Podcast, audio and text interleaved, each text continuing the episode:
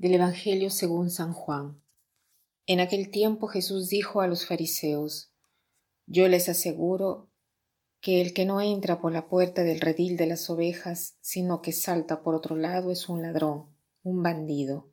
Pero el que entra por la puerta, ese es el pastor de las ovejas. A ese le abre el que cuida la puerta, y las ovejas reconocen su voz. Él llama a cada una por su nombre y las conduce afuera, y cuando ha sacado a todas sus ovejas, camina delante de ellas y ellas lo siguen, porque conocen su voz. Pero a un extraño no lo seguirán, sino que huirán de él, porque no conocen la voz de los extraños. Jesús les puso esta comparación, pero ellos no entendieron lo que les quería decir.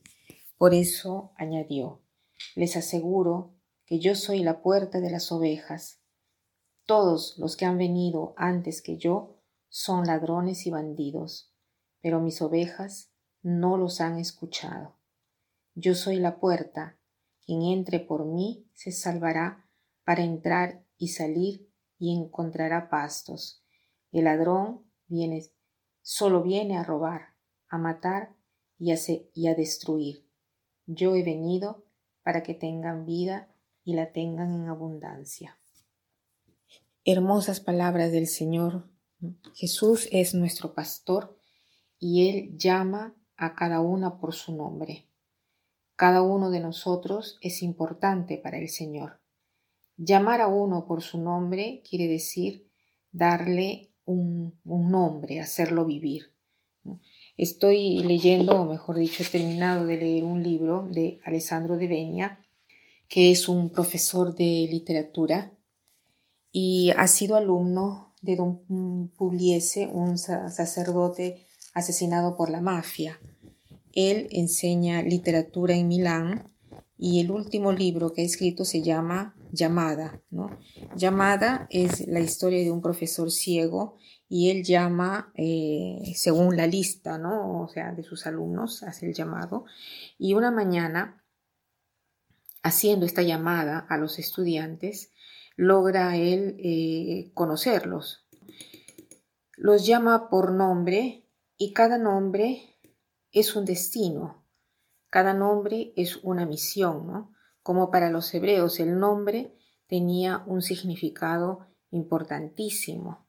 Y así este profesor valoriza a cada estudiante llamándolos por su nombre, ¿no? Es más, la palabra llamada viene de empujar y es el acto de la mujer al momento de dar a luz que empuja hacia afuera al bebé y lo lleva a la luz.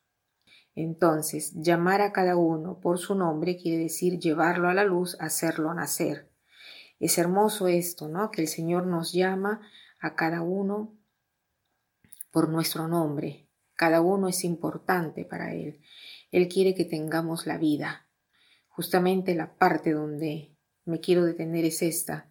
Yo he venido para que tengan vida y la tengan en abundancia. ¿no? Pensamos siempre que Seguir al Señor nos quita eh, la vida, al contrario, nos la da y nos la da en abundancia. ¿Qué cosa es lo que nos da vida? El amor.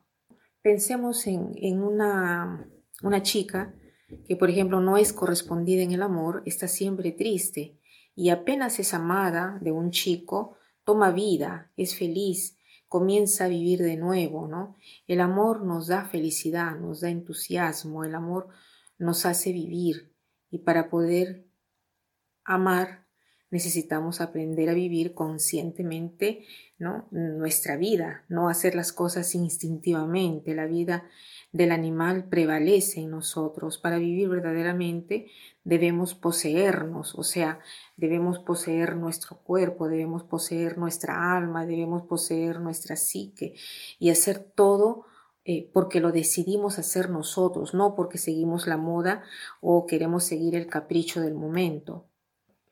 Más comes un, alimento, más te gusta porque lo asimilas y más reflexionas sobre tu vida, ¿no? Piensas más personalmente y vives más en abundancia, ¿no? Más lentamente baja el agua a la cafetera, mejor es el café.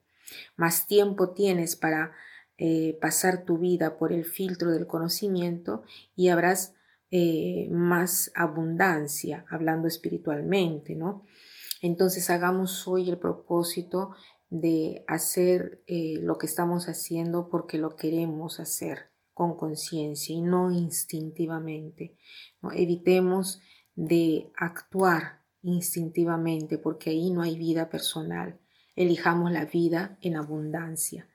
Y para terminar quiero citar esta frase que dice así. La vida es aquello que nos sucede mientras estamos ocupados en otro proyecto. Que pasen un buen día.